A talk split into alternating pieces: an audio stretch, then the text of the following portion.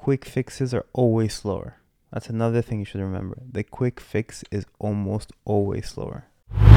Welcome to the Father and Son podcast, where my father and I discuss anything that's been on our minds lately. And this week, we're beginning a new series where Baba takes me through concepts that he thinks are important for me and the rest of his kids to know in the future and for the rest of our lives. If you enjoy this podcast, please check out our social medias and give us a follow in the description of the podcast episode.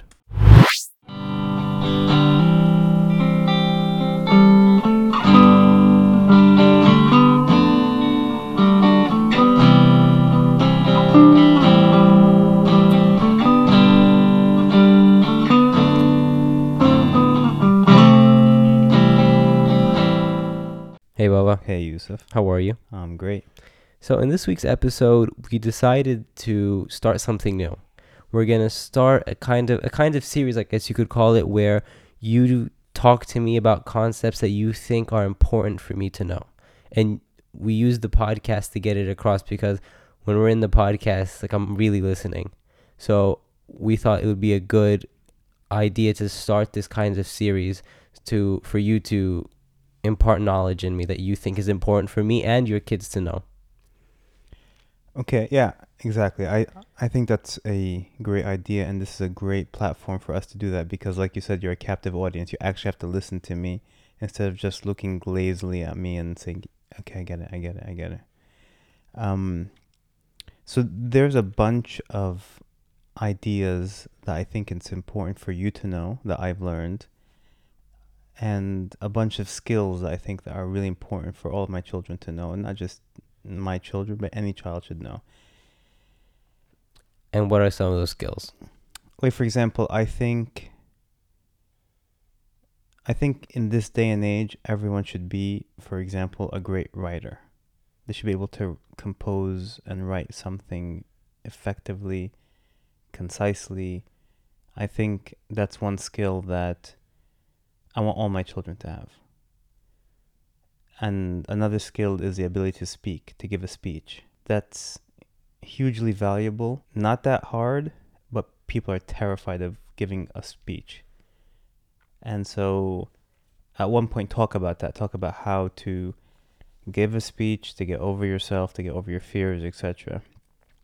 Other skills um, are physical skills, for example. I think all my kids, for example, should know how to swim. Uh, but then there's also thinking tools. Mm-hmm.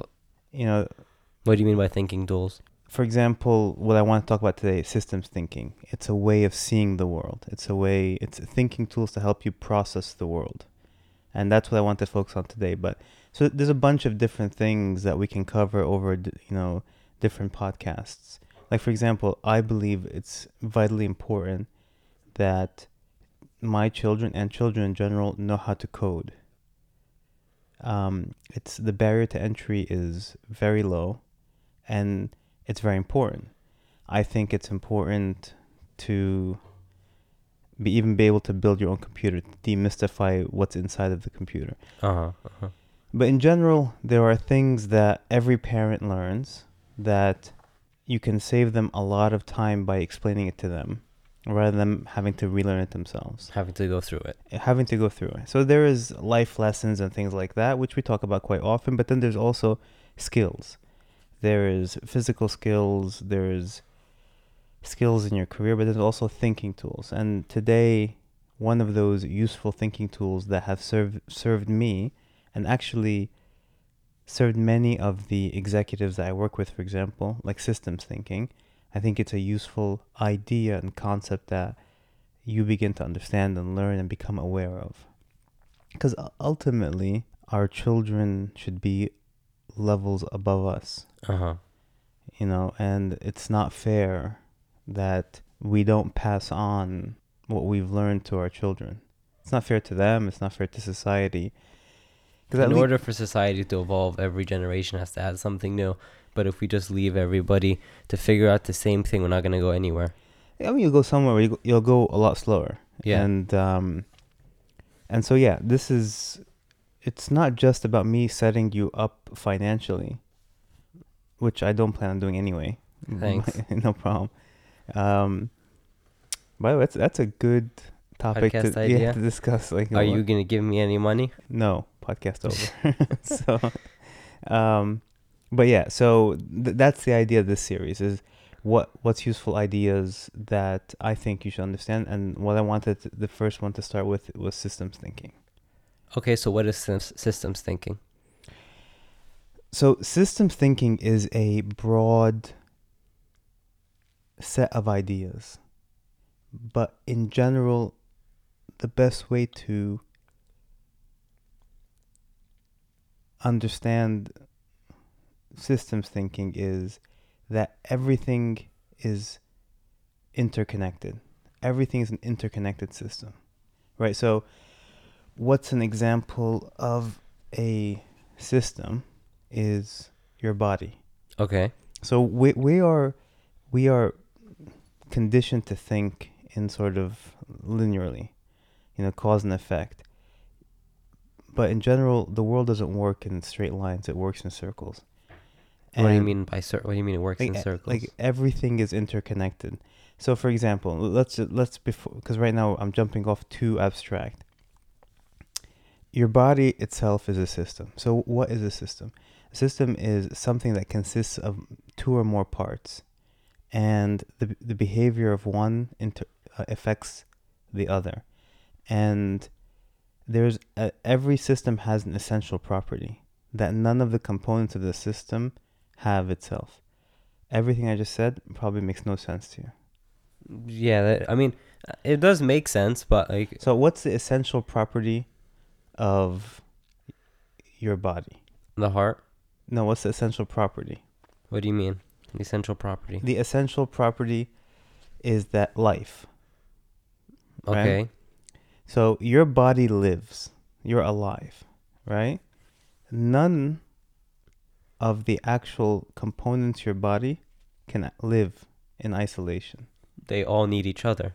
Yeah, for, to, to service the essential property. So, for example, one famous example by a guy named Russ Ackoff says he says he's a famous systems thinker. So he's like, I'll prove to you right now that your your body only the total body lives.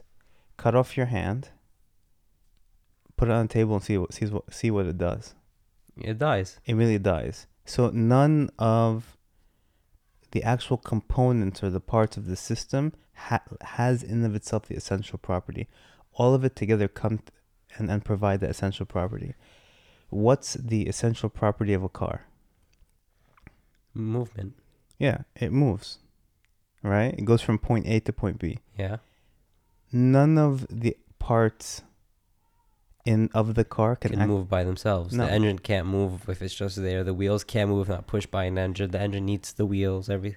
Exactly. So systems thinking is the practice of seeing the interconnectedness of things, where we are we are um, trained to instead of looking at the entire system, to focus on a particular part. Right. Focus on a particular problem. So even even in medicine, so I just said that your whole body is a system of interconnected things that the behaviors affects one thing. You you change this, it has impacts on six other parts of the system. But in medicine in general, if there's a problem in your body, what does medicine seek to do? solves that problem without thinking about what happens to anything. So if you take, say you have a sore throat or like me, you're congested, you take something that relieves your nose, but you don't know what's happening to the other parts of your body, like like chemotherapy, right? It's it's killing the cancer, yeah, and it's removing the problem, but at the same time, it's killing everything else. Exactly. Or for example, uh, antibiotics kills the bad bacteria but kills the good bacteria, right? And so there's systemic, there's systemic um, uh, implications, and a systems thinker is able to take a step back and see all the different parts of the system, right? That that everything is interconnected. Everything in this world is interconnected, and there are systems of systems of systems, right? So, for example, to some, the essential property of this planet is to sustain life. So, if you're the essential property of you as a human is life, the planet is to sustain life, and real systems thinkers can understand what we're doing to this planet. And that's why many of the those really concerned with what's happening to the planet find the field of s- systems thinking very intuitive to them because they're good at that. They're because if you're some if you're a ga- if you're a gas executive or coal executive all you're looking at is what i'm doing provides electricity to people you're not looking at the environmental problems of it you're not even thinking of providing gas for people if you're a, an executive. You're focused on one thing above all else. making money Yes, you're, you're focused on making money. And when you're focused on something uh, like making money, this in systems thinking is called, and I want you to remember this term because it'll make you sound very smart local optimization. okay So, local optimization is when you're focused on a particular part of the system and you're optimizing it above all else and not looking at the overall system. like if you're on a football team and you have an amazing player and the coaches only fo- only talk to them and only try to improve them but the rest they just leave Exactly. That's a great example of a local optimization thinking mistake. So, whenever you locally optimize or focus on part of the system, you sub optimize the whole. Right? When you locally optimize on a player and do everything to that player and focus on the player and the player, the player, the player, you'll sub optimize the whole. And so, think about a team. What's the what's the purpose of a team? What's the op- to win games to win games. And so, if you're fo- locally optimizing on the one star player, you're going to sub optimize the whole, which means what? Which means you're not going to win games Which means you're not going to win games. so You're in the end it doesn't make sense I- In the end, it doesn't make sense. So, a- an important tenet of systems thinking is whenever you locally optimize or focus on part of the system, you'll sub optimize the whole.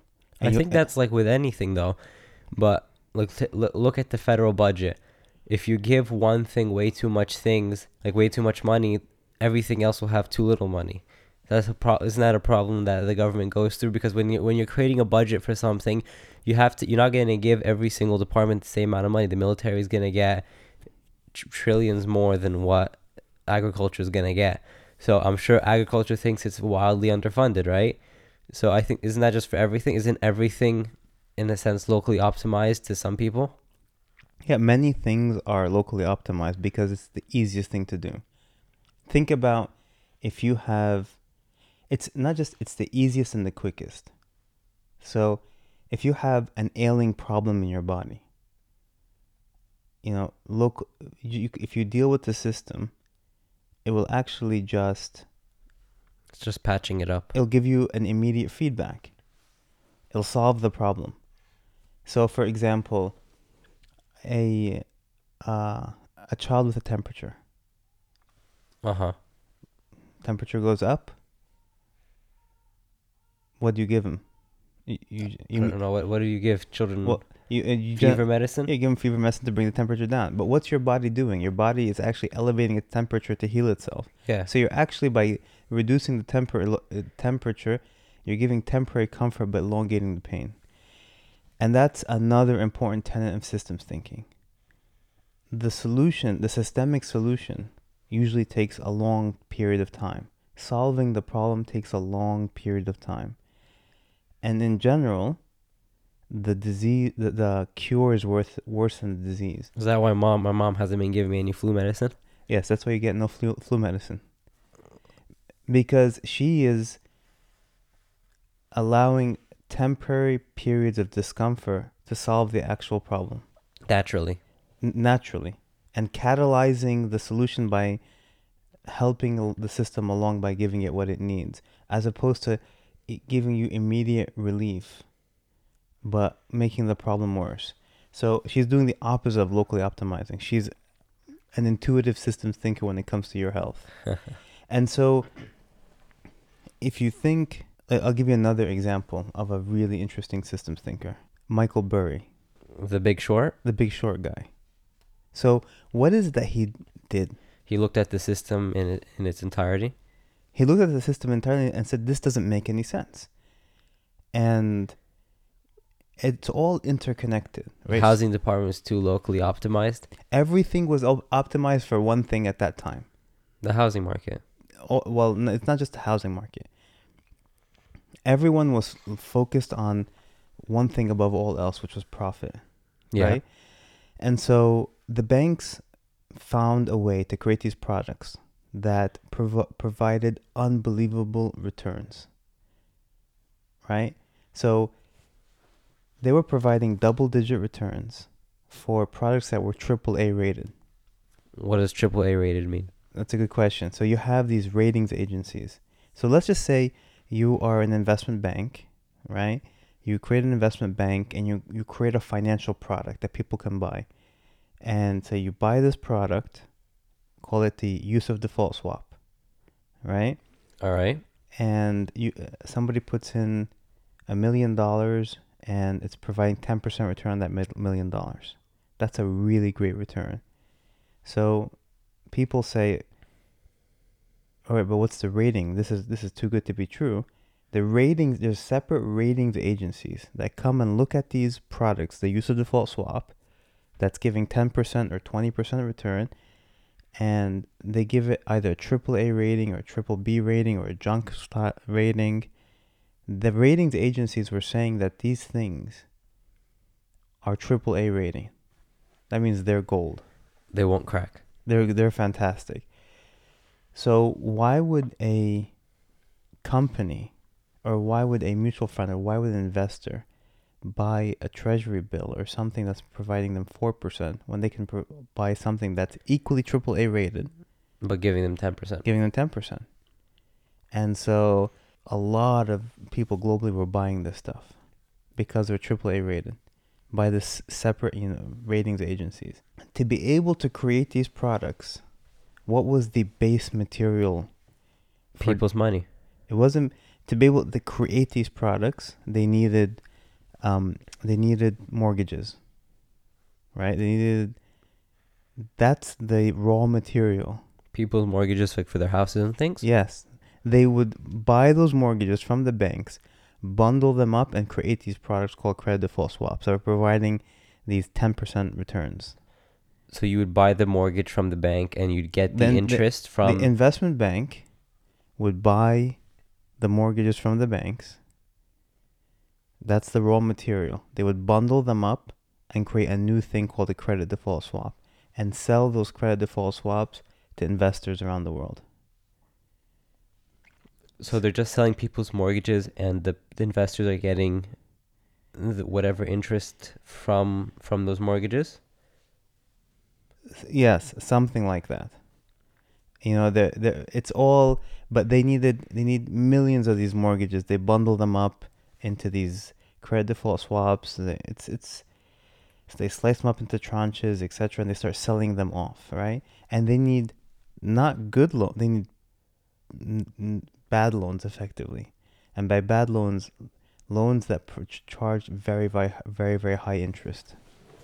Right? Okay. And so, where do you get this stuff from? Anybody in the U.S. could get a mortgage because the banks couldn't. Prov- they could. They wanted. They were like insatiable. Give me as many of these, these mortgage loans as you can. These bad loans. E- there was something called a ninja loan. What's a ninja loan? No income, no job verification, and and the bank would give you a loan. So let's just say So you could be making zero dollars and have nobody to back you up, and they'll give you money. they give you money and you can have four homes. So Yusuf can have a house in Miami, a house in New York, and not and have zero dollars. and have zero dollars. How does that make sense?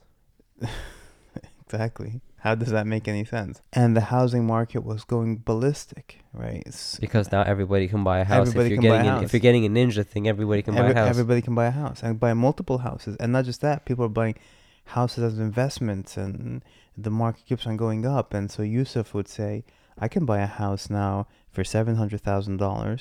It'll be worth eight hundred thousand dollars next year." and you have a three hundred thousand dollars. I have three hundred thousand dollars, and so Yusuf all of a sudden is a real estate tycoon, and so this everyone's making so much money. The U.S. housing market is skyrocketing. The banks are making so much money. They're re- relaxing controls.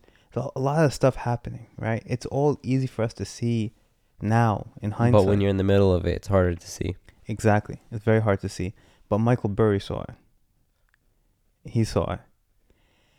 And he saw, he took, he widened his gaze and he looked at the entire system, how it's interconnected, and the whole thing didn't make sense.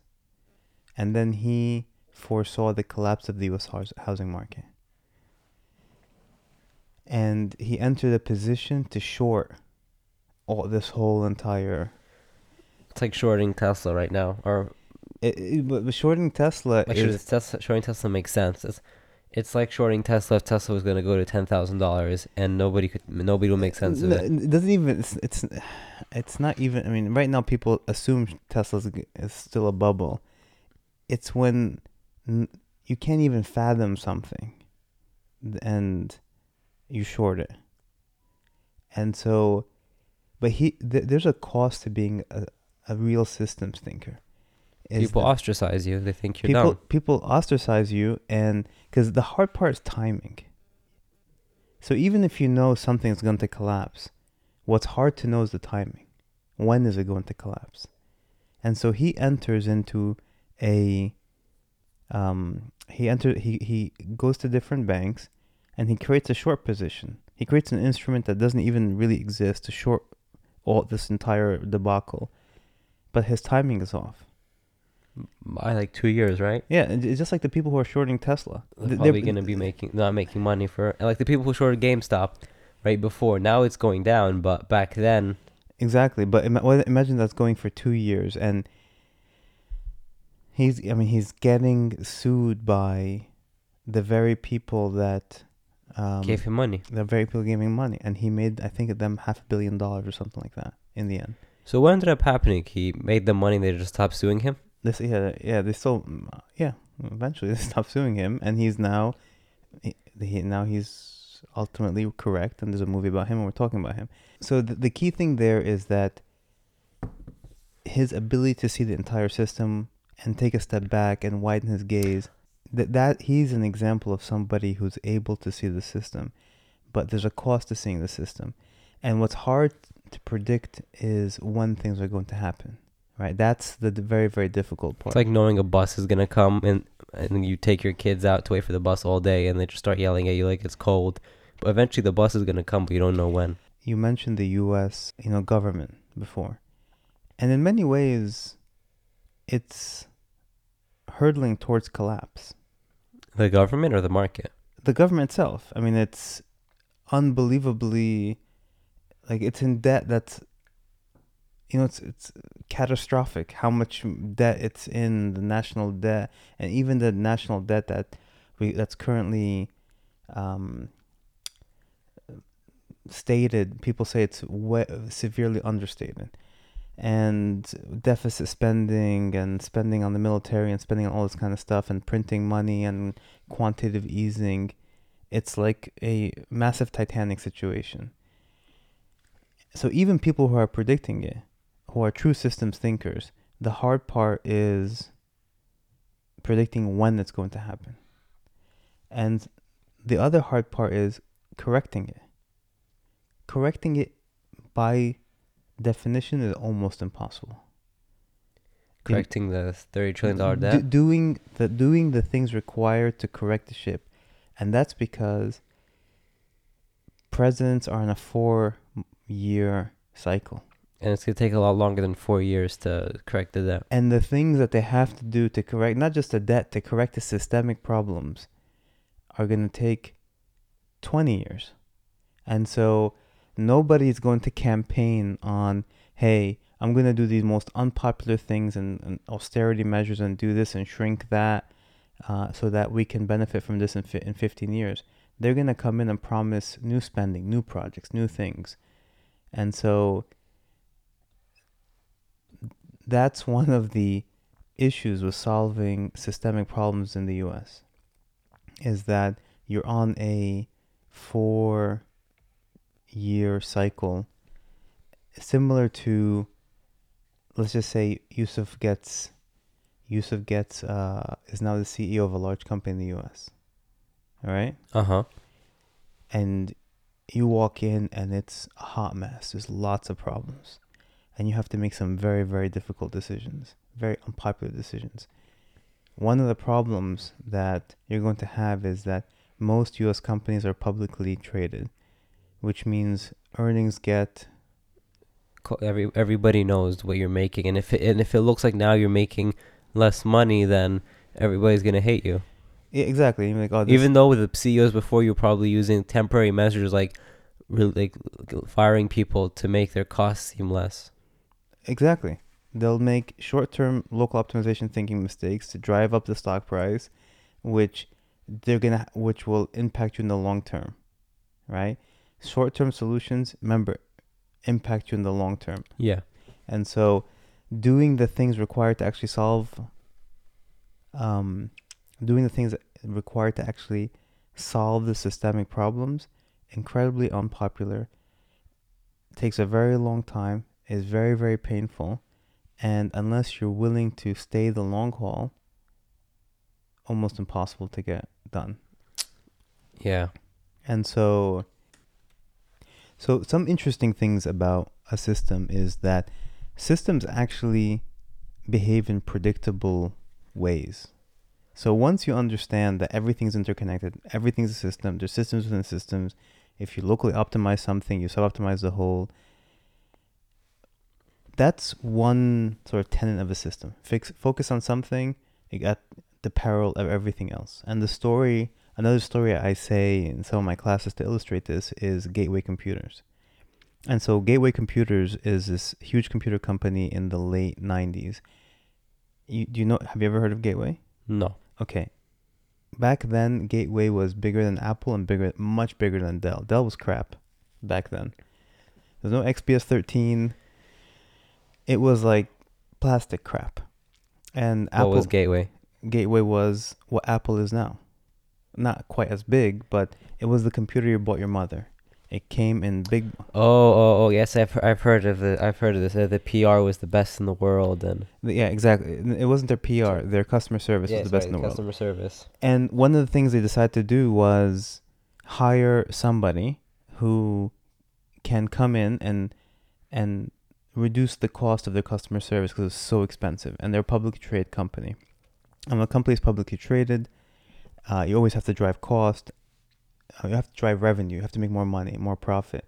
And one of the ways, easiest ways to drive profit is to let people go or make things cheaper. make things cheaper, right? And so they bring in this guy, and he's now locally optimized on one area, customer service. Customer service at that point was similar to the way, the way Zappos is now. You get somebody very easily, and they'll spend a long time with you on the phone. Yeah. People in expensive locations willing to spend a long time with you on the phone equals lots of money. Phone lines and everything. So he comes in, he's bring, he's given to a target, right? And he does the normal playbook. So if you're if you're brought in and let's just say customer service costs 100 million dollars a year, they give you a target of 50 million or 25 million, what's Yusuf going to do? Let everybody go and then move it all to the Philippines. Exactly. And he does something like that. And once you do something like that, what happens to Customer service goes down the hole. then why why should you spend so much money on a gateway? Why can't you go to the next best thing? If, if that's a defining feature, then And so they locally optimize part and sub-optimize the whole. So that's another example. Now, it's easy to say in hindsight these stories. It's much much harder to be able to be a systems thinker, to see the system. So what are some ways, some tools, some ideas to help you and I become a systems thinker? The first is realizing the existence of a cogn- your cognitive biases. Or another way of saying it is a mental model. So, in the same way as local optimization is a fancy word, another fancy word that you should know that will make you sound smart is mental models. okay. So, a mental model is a model you create to see the world. All right. So, and you've created it, and it's not neutral. It's based on your your own experiences, right? And so you are, Yusuf, getting so much information thrown at you all day on your computer, in life, as you walk down the street. Uh, you see a dog, there's so much input. You're hearing, smelling, and seeing and touching so much input. It's actually overwhelming. So one of the things in your software is to create models to deal with things. So a mental model will be dog running, dog near me. Well, maybe this is a bad example for Istanbul because they're all sleeping. but in general, you'll have mental models to deal with different situations and different people, and you'll oversimplify certain things. Um, so It's just how you're cab- calibrated. it's how it's the models that you create in your mind based on your experiences to help you to deal with the world because you're not going to sit there and think through every every input all day every day right if you see a, a sibling run towards you what are you automatically going to Give him a hug. no you're definitely not going to give him a hug I don't know. You Push prob- them out of the way. yeah you probably brush them out of the way i wish you'd give him a hug but yeah so you create models of seeing the world you might and another wor- way of understanding this is or another term is cognitive biases. That's another form or another way of understanding mental models. So you have a way of viewing the world. Now in all likelihood that way is not correct. It's an abstraction. It's a model. It's useful but it's also never accurate. So, what's the best way to improve your mental model? Have have people the sources that you get your information from and help you create your model have to be very diverse. Because say I'm thinking about my my political mindset. If I'm listening to only left wing people, of course I'm going to be left wing. But if I'm listening to right wing, I'm going to be right wing. So I have you have to do something in the middle and listen to both. So, that's a really good example. So, we actually live in the world of mental models now, right? So, uh, Orange Man bad, Yeah. right? Trump bad. Uh, MSNBC good, Fox News bad, Fox News good, MSNBC. Biden old. Biden old, Biden crazy. About and we just reduce the, th- you know, vegans this, vegans or every, we're just we're quickly creating mental models. Yeah. You know, Muslims equal bad. You know, uh, you know, Muslims equal peaceful. Muslims equal you know, terrorist. All this kind of stuff. People are boiling people down and mental models, and they fall in love with these mental models, right? So you said one way to improve your mental models is by listening to diverse sources, Yeah. Which is very very difficult to do. But let's th- th- there is there's truth in that. The first thing you need to do to be able to see a system truly as it is is to know that you are actually not seeing the system as it is, but rather through your own filter, through your own use of filter, through the existence of your own mental models. Right? That, so the first part is to know that mental models exist. Okay. You have That- to identify. You have to. You have to understand that you they exist. Yeah, you have to understand that you exist and your view of the world is flawed. It's biased. It's biased, and it's and, and biased is a negative term. So the systems thinking community like to use mental models, which sounds better. Um, But in reality, it's biased. it's biased. It's or it's incomplete. So you think you understand the world, right? You see probably a tiny fraction Of anything. of, of anything, and you're at the age where you probably think you really get things. I'm the smartest in the room. and it's you know that whole curve you know a little bit of da- a little bit of knowledge is very very dangerous you know you eventually learn enough to realize you don't know anything Exactly. right and so the first part of being able to see a system is to understand that you're seeing the system through a filter and that filter is your mental model. And that's the first part. It exists. So what's the second part? The second part is to really surround yourself with other people who are looking at the system from various perspectives. So now You are a collective people, a group of people that are seeing the same thing from different perspectives. So imagine you have a group of really tiny people looking at an elephant. It's gonna be the biggest thing in the world. Like like you are like some tiny people looking at an elephant, and somebody says, "Yusuf, what does the elephant look like?" And you say, "It looks like a really long nose." And so you, you ask somebody else, "What do you think the elephant looks like?" Yusuf's an idiot. It doesn't look looks like a tree trunk because they're staring at what? A very long nose. Oh, the legs. They're staring at a leg, Yeah. right? And Everybody's looking at different things and assuming it's the same thing. and they're fighting. And they're, and they're saying what the hell is this guy talking about? This elephant doesn't look like a long nose. It looks and you're like it looks like a tube. And you think no it looks like a tree trunk. And they go it doesn't look anything like that. It looks like actually a really thin thing. And because they're looking at the tail. That's so you're surrounded by people like that but in that case those people are debating what the elephant is Ba- Uh huh. and the truth is, it's they're all correct, obviously. Because they're all looking at different things, but not. They're all looking at different things and describing them right, but they're not stopping to think And what. They're not stopping to think what's the other person talking about. because they're violating the first step I told you, which is they're not aware of mental models, and everybody sees a small thing. In our world, it's your experiences are what shape what you see of the elephant.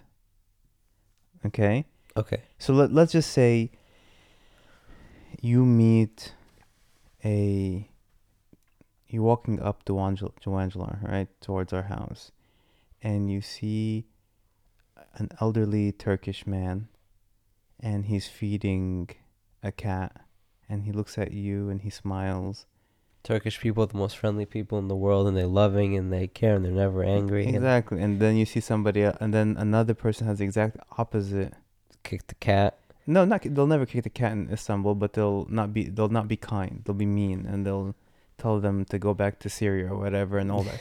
and so two people have completely different takes, and they have now instantaneously, as part of the miraculous nature of being a human, they formed a mental model.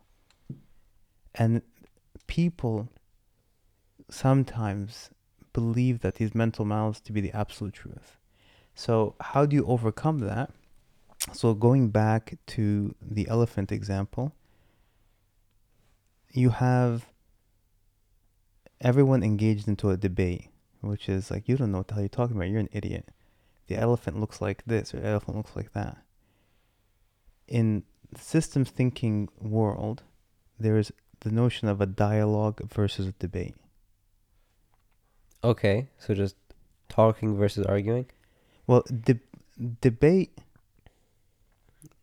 debate and discussion generally comes. It's almost like you know percussion. It's there's a, there's a, like think of it like a a ping pong game. You say something, then you throw the ball to me, and I say something, and eventually somebody wins. There is a there's a winner to the debate, Just ants. Right? It ends with a winner, and that winner generally is either either the most clever, or the strongest, or the loudest, or everyone's boss, or parent, exact. Because parents always win the debates, Absolutely. right? A dialogue is when there is no winner. Everyone's winning because everyone's trying to seek the truth. Everyone's trying to come together to learn, and they're all aware of their own cognitive biases, and they're like.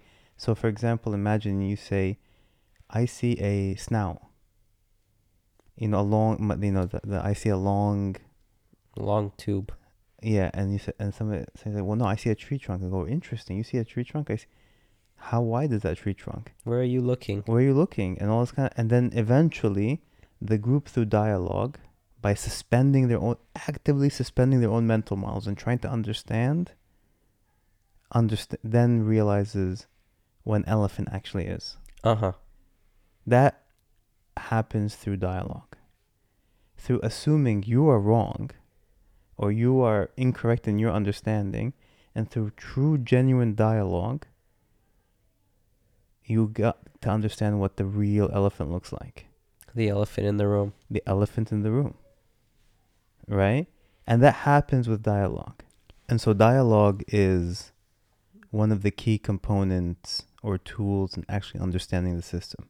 You want to understand how this world works and hangs together, or how an organization hangs together and how the system works and Functions and how it genuinely functions, then you get a group of people with different perspective and engage in real meaningful dialogue. And the best example of a person that does this, an organization that actualizes this, is Ray Dalio and Bridgewater Capital.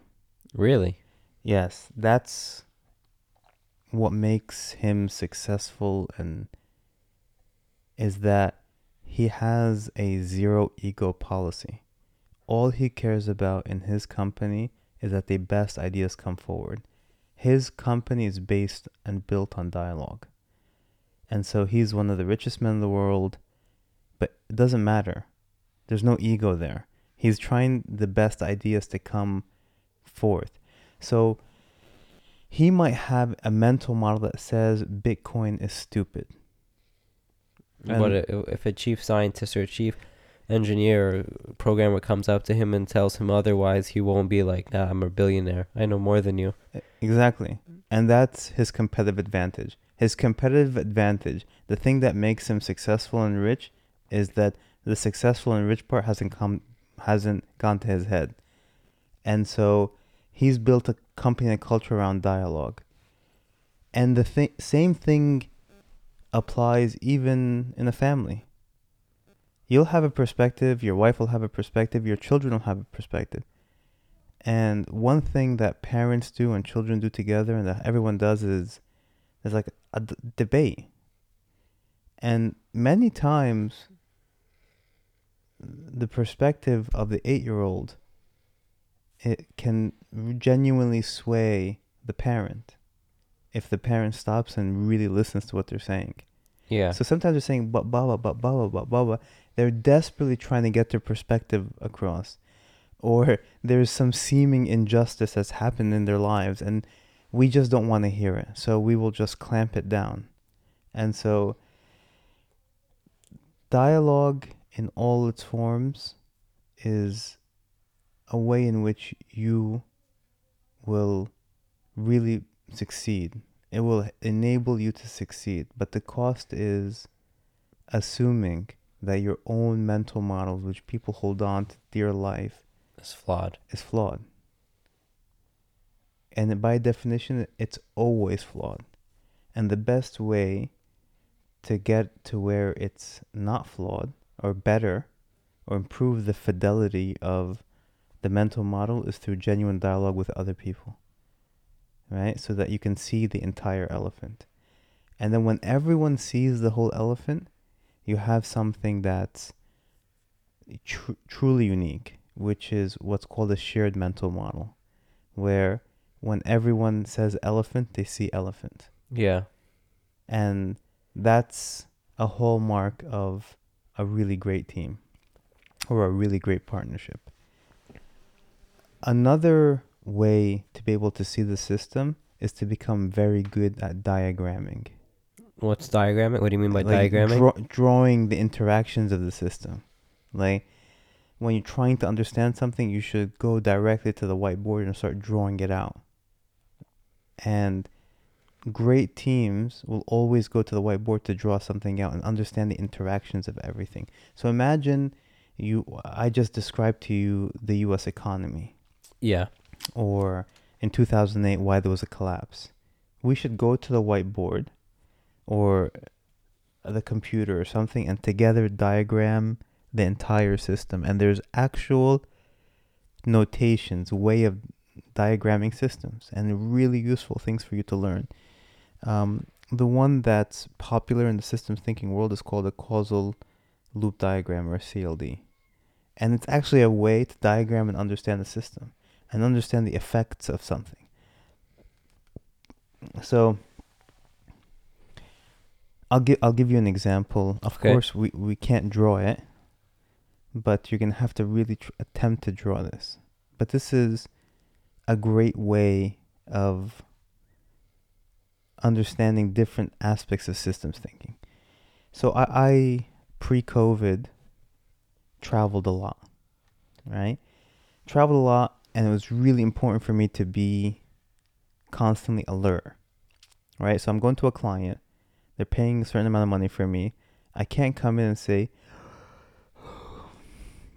I'm just not feeling it today. Let's do it tomorrow, guys. Let's do it tomorrow, guys. That's I always have to be. Hey guys, what's going on? You know, I have to be on. Because they're paying for that. They have to pay. They're paying for. They're not paying for me to come in and say, "Yo, you guys had a really tough life." And so I I need to optimize for alertness. I need to be always on, and so I'm on an overnight flight going from here to here to here. I'm tired. What's the quick fix? Coffee. Coffee. The quick fix is coffee. And in systems thinking, you'll learn quick fixes are always slower. That's another thing you should remember. The quick fix is almost always slower. And I'll prove to you. So I'm really tired. I go and I have a nitro c- cold brew, which was my drink of choice for a while. And what happens after I have it? You're awake. Yeah, I have fa- I have the feedback I needed. I feel I feel good. Now, what's my mental model? Now that's been established. When I'm tired, Coffee makes you better, and it's gonna make you money. coffee is gonna make me money, right? Coffee is not black; it's green. and so now I have a new mental model, and I have a feedback cycle that's constantly reinforcing itself. And so, but here's the problem when you're not a systems thinker. You you stop your mind stops at that point. But now you drink coffee and your tiredness goes down. And that's the relationship that you see. You see cause and effect and you, or you think you see it. But what's the unintended effects if you're to continue modeling something? So I increase my coffee intake. What's the unintended what else goes up or down? You're gonna become more dependent on. You're gonna have to have more of it, because eventually one cup won't be enough. Okay, so your resistance. So imagine coffee is a dial, and you control that dial. The higher that dial goes, the the resistance also goes up. So Your imagine tolerance. imagine my tolerance is a variable, and as I'm increasing the caffeine intake, the tolerance goes up, and so that's a loop that never stops, right? Yeah. it keeps it's a reinforcing loop and as my caffeine goes up and my tolerance goes up what's another variable that will go up or down How much you drink. How much you drink. Exactly. So now as the tolerance goes up you're to have to drink more. As you drink more you'll actually urinate more. So you be, your dehydration goes up. So as you, your dehydration goes up as you're more dehydrated your alertness actually goes down because you're dehydrated. So what do you do You go to the bathroom. you're gonna go to the bathroom, but you're now de- you're, You're constantly thirsty, dehydrated. so you're You're constantly dehydrated, and your your alertness is gonna go down. You're gonna drink more coffee. So there's a reinforcing loop that starts drinking. You start drinking more and more caffeine. So what's a long term? Co- so as you're drinking caffeine, what's what's that gonna impact? How tired you are after after the day ends. But you're so caffeinated, what's gonna be impacted? Your sleep. Your sleep. So the more caffeine, imagine imagine another the more var- caffeine you drink, the less sleep you get. The less sleep you get, the more tired you are. So the more caffeine you drink, so the less you can sleep, and it just keeps going. Okay, so now we're at the point where we're realizing that as you're dialing up the caffeine, uh, the sleep quality variable is going down. And your dehydration is also going down. And so your cognitive ability is going to go down, which would drive you to drink more caffeine.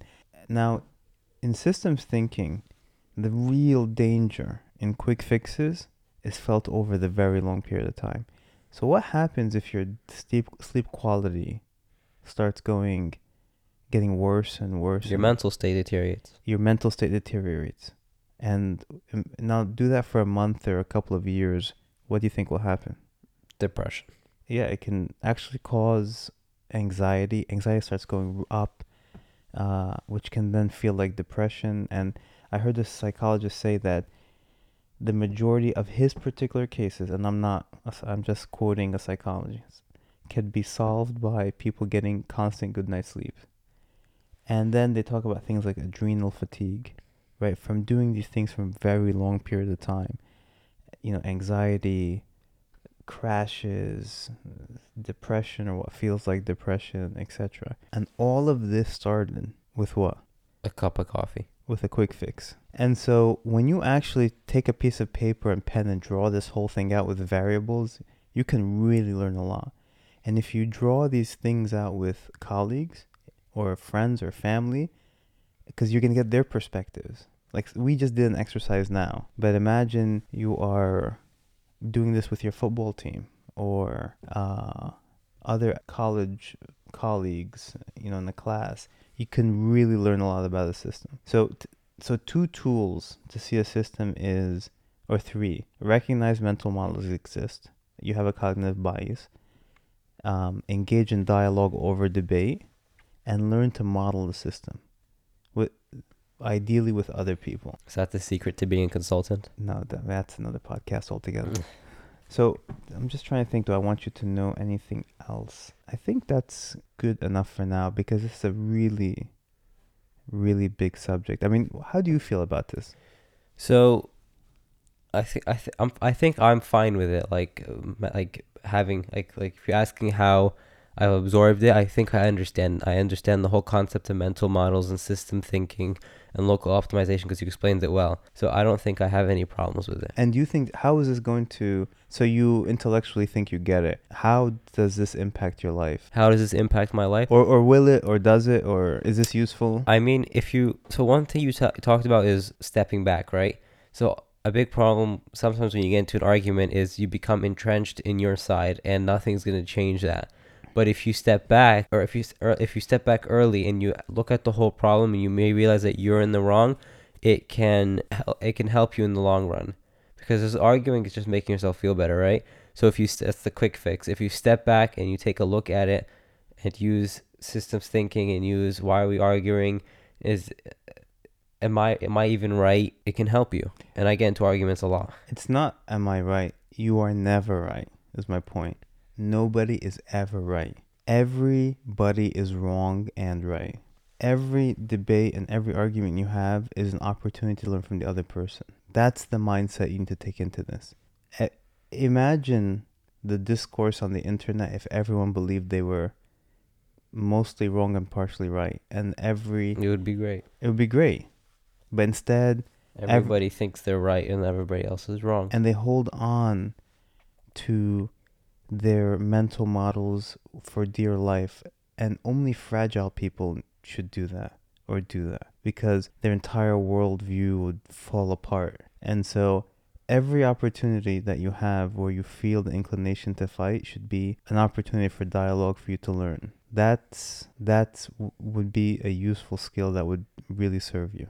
All right. Thanks, Baba.